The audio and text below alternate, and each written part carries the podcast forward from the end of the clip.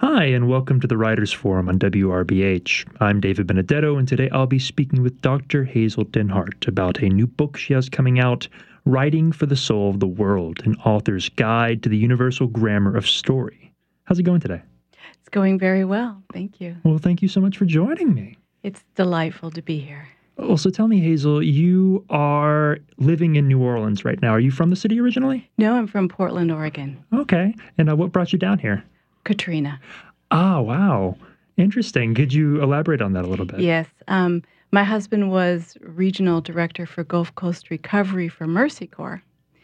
And he came down here to launch a big deconstruction initiative to try to reclaim as much building material as possible that had fallen so that residents of the city could use their own building material to rebuild their homes. And that would give them not only um, a much less expensive way to rebuild, but it would also let them continue continuity from their lives before.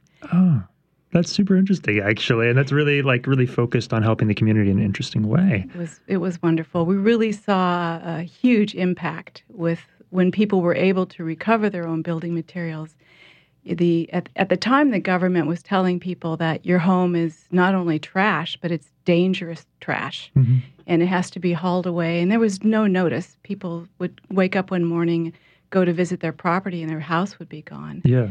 And so this gave them value out of that pile of trash. It proved it wasn't trash, and it allowed them. Uh, some some of them rebuilt their own homes with it, but other people gave it away, and it really helped in their psychological recovery. Instead yeah. of victims, they were empowerers, empowerers of their community. Yeah, no, I can see that, especially in a situation like Hurricane Katrina and the floods. You know, you take the small victories when you can get them, those small little moments, even if they're just eh, being able to claim, reclaim something from from devastation. Right. No, I think that's great. Um, to kind of get into your to your own writing, uh, okay. what brought you to the writing world? Um, I, I've always been a fantasizer. Yeah. I've always I've always loved to make up stories. Uh, they were a big part of my comfort as a, as a child. I had a turbulent childhood and the stories I I made were kind of my own guides in how to get through difficult times and and so it was a primal thing for me. It's just I think the archetype of who I am also. Yeah, I could see that. Um, I know you've written plays, you've written in various veins.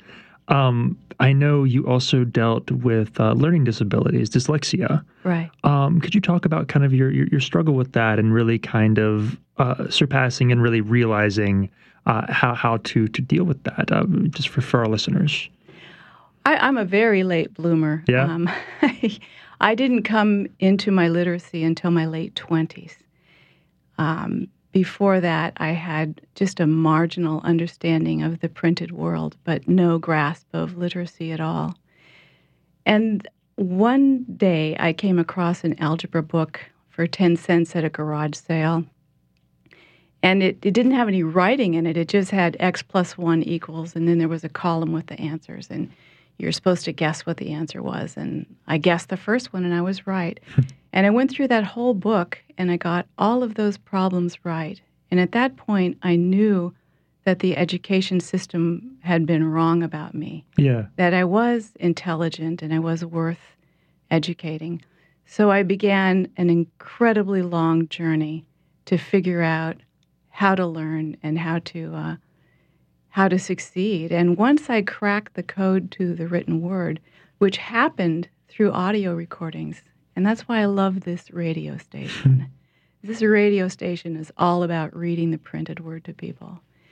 I struggled for 10 years to try to, to get a bachelor's degree after attaining some basic literacy, and I, I couldn't make it. And then I got uh, a diagnosis, uh, or a label, I'd call it. It really shouldn't be a diagnosis and then I got a label of dyslexia and was given my my all of my printed material in an audio format and my mind just soared. I listened to audio texts day and night. I listened to them in my sleep. I had hoped somehow that it would just drip into me like oxygen I was breathing or an IV drip. Somehow everything I had missed in life would come. And I just became incredibly obsessed with learning. And I didn't stop until the education system said, okay, now you're a doctor, so you have to, there's no more, you have to leave. so I went into research uh, okay. in dyslexia. Interesting. And uh, from that, you have this really interesting book coming out here, which in itself is a way of compartmentalizing and analyzing a large amount of things and trying to synthesize something interesting out of that um, into what you call the universal grammar of universal story. Universal grammar of story. Uh, what exactly you you use the term grammar? What, what right. does that what does that mean for you, and why why did you come up with that term? I call it a grammar because it's a it's a system of I, I, I hate to say the word rules. Yeah. It's a system of structures that are the basic elements of all stories in all places in all time. And we know pieces of this grammar. I call it a grammar because it's it's dense, it's complicated, it's something that people continuously learn throughout their whole lives. And it's evolving. It it it it, it stays the same with basic structure, but it evolves a little as language evolves with each generation. Uh, a piece of this is Joseph Campbell's work in Monomyth. Mhm. That's one piece. And he is saying that heroes go through a certain um, series of steps to, to reach a point of transformation. And I was very fascinated with that and wrote a master's thesis about, about that. Um, and then as I began to put my own writing text together, I've been teaching writing since 1994. I, I found many other elements that, that go into it. And it, you can dial in the popular screenwriting guru Sid Field. Mm-hmm. And what Sid Field discovered was what he recognized was that there's this issue of timing in screenplays. But if you apply that timing to any story of any length in any genre, a novel, an epic poem, you know, Homer, the, the latest c- comic graphic novel, it's the same proportion of timing. Um, and so that's another piece of the grammar. What are those milestones of timing? Sid Field found three basic milestones of timing, but there are about six. And so in this book, I bring up the, and other people have nothing new here that Yeah. I've written. I'm I'm bringing together great ideas that are out there, and I'm I'm weaving them in a in a different way. But these are s- ideas that have sustained writers for forever, and I'm putting them just in a in an accessible, almost encyclopedic uh, reference, an entertaining one, I hope, Yeah. so that uh, people can see, okay, what is my story lacking? If a writer suddenly hits a wall, there are n- numerous ways of diagnosing what is it that is, that you've hit the wall with, and you you can look at the grammar and find out, oh, am I missing? Okay, here's an analogy. Am I missing a verb? Am I missing a noun? Is this a participle? What's a participle? Yeah. No, I get that, and, and and uh, just different ways of thinking through the different exercises they can go through. That's a lot of material you cover in the book. Uh, how did you end up deciding your internal structure for it? Because you kind of have an interesting way of like showcasing things. How did you kind of narrow things down from that enormous like fog and veins of all these different thinkers? Right. Uh, well, I've been writing this book since I started teaching writing in 1994. This was my textbook. So it has just organically evolved over time. And my students have pulled out things that seem to be most relevant and most powerful for them. There is a lot more material to this than is in this book, and that's in the second book coming out, the workbook. Oh, okay. And there are other there are a number of other smaller pieces that will come along to support it, to sim- to simplify it and to make it more practical. So it's really was driven by the writers that I teach who said, you know, I really need this. This really works for me. And then when I put it together, I I being that I'm a late bloomer in literacy, I try not to to write anything too I tried not to write anything too common, Yeah. too much common language. So I wrote it as a dense academic text. And then I began hiring um, editors here and there to to give me feedback. And I had a marvelous editor um, many years in the published industry in New York, and he said, "You have to make this a memoir." Yeah. He said, "Your story is it's compelling, and the way that you learned to read and write is what's happening with your students learning to write. Although it's more sophisticated in writing a novel than in learning to read a, a newspaper. Yeah. But there are certain things that are common." And so I, I was embarrassed because I have what I consider a very shameful history that I was illiterate and um, that I, I, I didn't begin to function in society until late in life. And he said, That's exactly what you have to write about that and how you came to learn and, and um, how that uh, relevant to what, what they're doing and how. Also, I wanted to write. Yeah. And I didn't, I had several books and plays that I just kept hitting walls about. And so I would go into study all these different theories of writing to figure out, you know, how can I write a guidebook for myself? I'd read several guidebooks and they were helpful. I was so grateful for them. Yeah. I needed something more. Yeah. And so I wrote a guidebook for myself. And my students said, This is, we want this. so, and then as I um, neared the end of my teaching career, regular teaching career, they said, You have to publish something because we need something when you're gone. Yeah. And so that's what this is. I think that's that's great, and I, I that's one of the things I was I was going to ask you about is that that personal nature you imbue a lot of yourself in there. I think that that's really an interesting thing that your editor told you to make add that memoirish element to it, because uh, I think it really things can get a bit technical when you're speaking about like the mechanics of writing or theories behind it or, or, any type of theories of myth and all those things that you've kind of incorporated into this book. And I think the memoir aspects really ground it and provide really interesting analogies for, for people that are coming into it. Right. I, I was wanting, yes, to to illuminate, to illustrate these ideas with something entertaining. Yeah. Um, the book basically says that there are three calls. There are three different impulses that every artist, creative mind responds to in their work. And one is a personal call, one is a social call, and one is a mythological call. And in the personal call, um, my memoir explains what were the forces that drew me to a story. With the personal call, we're struggling to respond to unfinished business in our own psychology, and our stories manifest from the same place that dreams manifest at night. The unconscious is speaking to us through stories. And it's so painful to deal with some of these issues that it's really clouded in heavy symbolism that takes a long time for a writer to figure out what it is. In the first chapter of the book, I talk about that, that I was sitting on a stage doing an audience discussion after the opening of my first play, second my second play by call.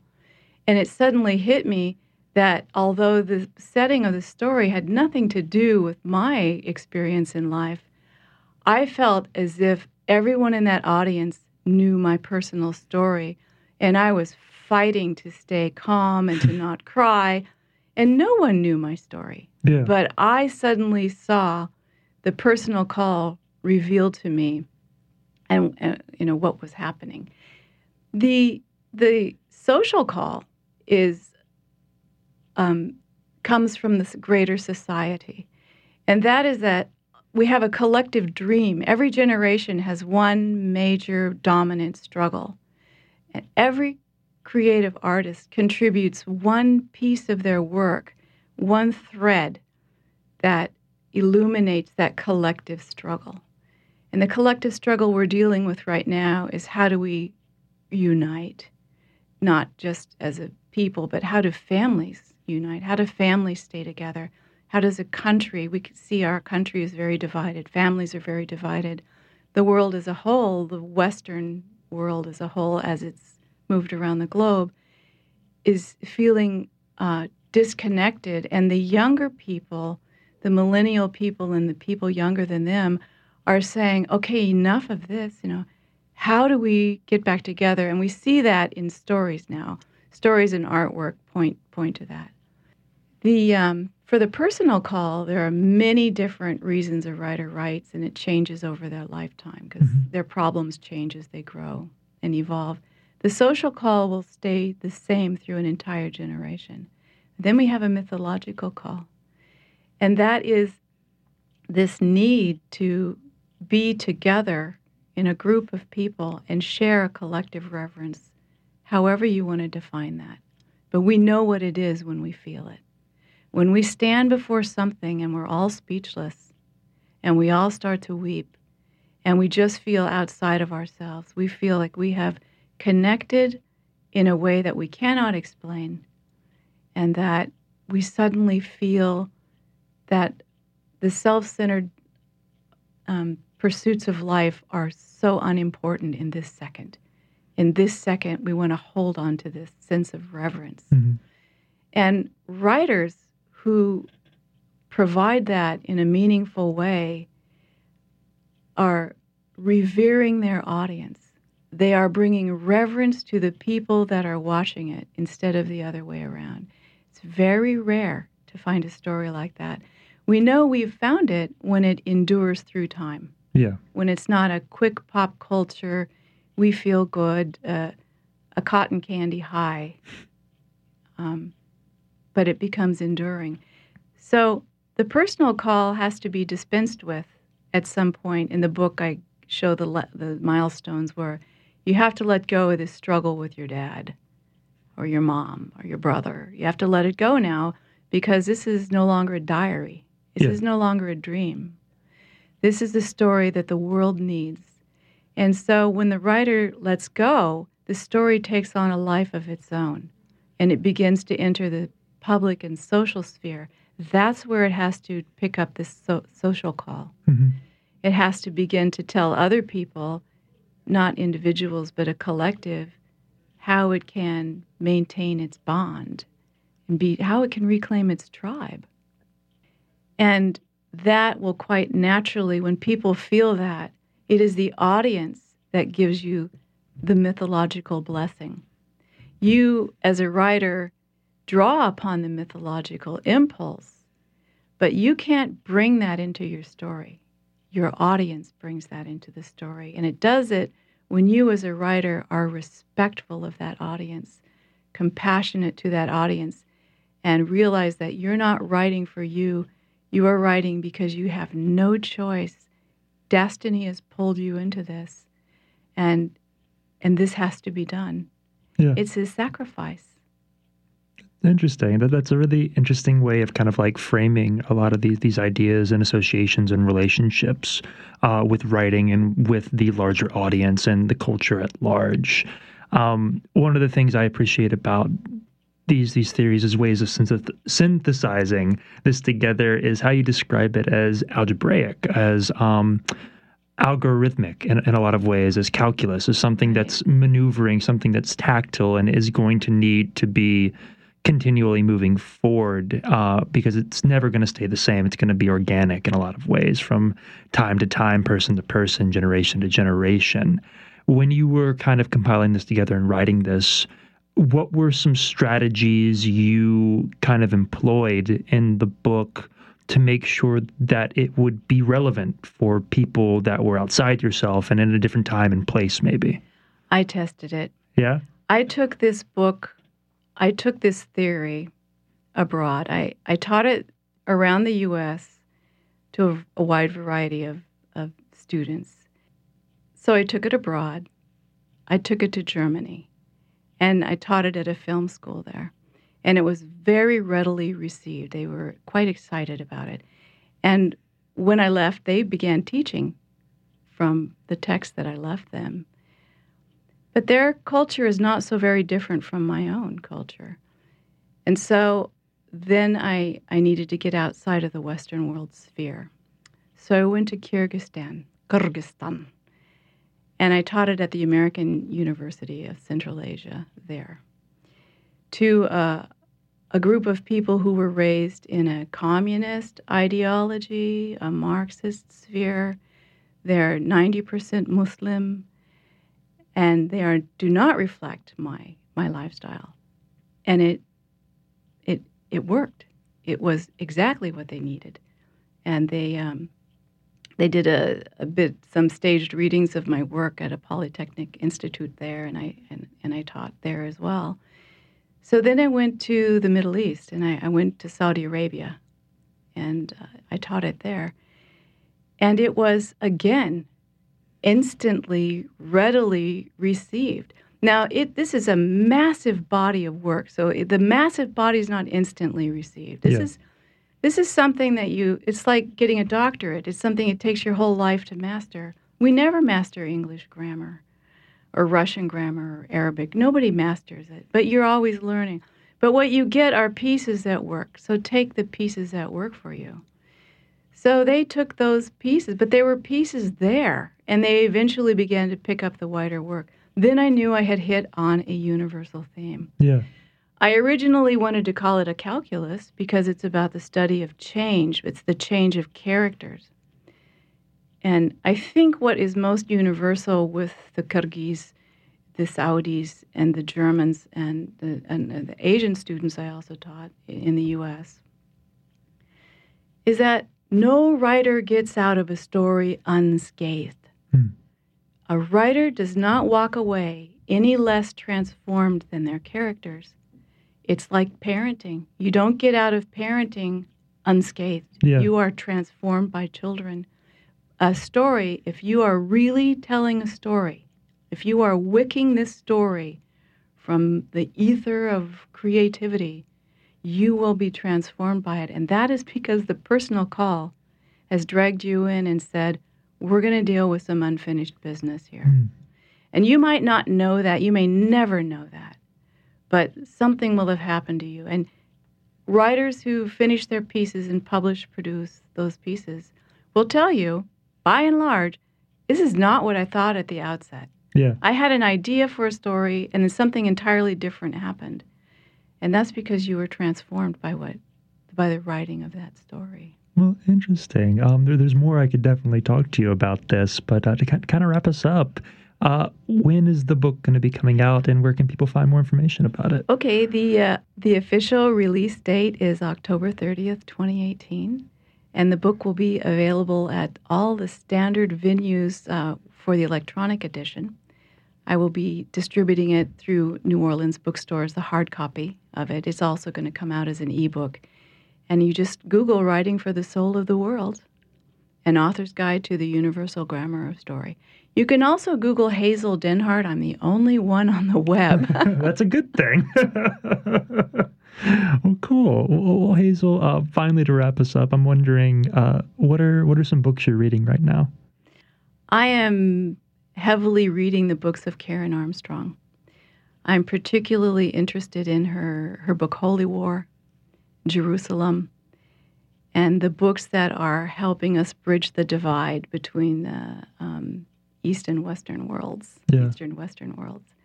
They're just really fascinating books. So that's where I am with that.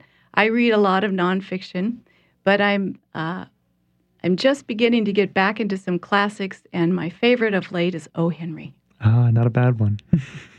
well, uh, Hazel, thank you so much for coming on. It was a pleasure speaking with you. It was wonderful to be here. Thank you. All right, and done. And I didn't say was the reason I'm reading Karen Armstrong is um, I spent three years in the Arab Spring in the Middle East, and I've written a book called Two Years Behind the Veil. For two years, I wore the full Islamic veil, Oh wow.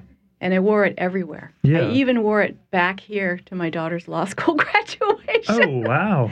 and I did a study on it. And so the reason I'm reading Karen Armstrong is she's filling in gaps for me on that. Knowledge and cultural interest. Okay. so, yeah, I'm yeah, so I didn't want to uh, come across as um, some kind of religious something Yeah, yeah, with yeah. that. I get that. Okay, interesting. So it's it's part of a, a research. Oh, interesting. That would be interesting to read. Right. You're talking about, I guess, your personal experience as well. Oh, go ahead. Is it possible to record just a snippet of that? No, I mean, just to, to replace that with this, just saying that the next book is, it so I'm reading Yeah, go ahead. Armstrong. Oh, so and uh, I'll do a question to lead into that.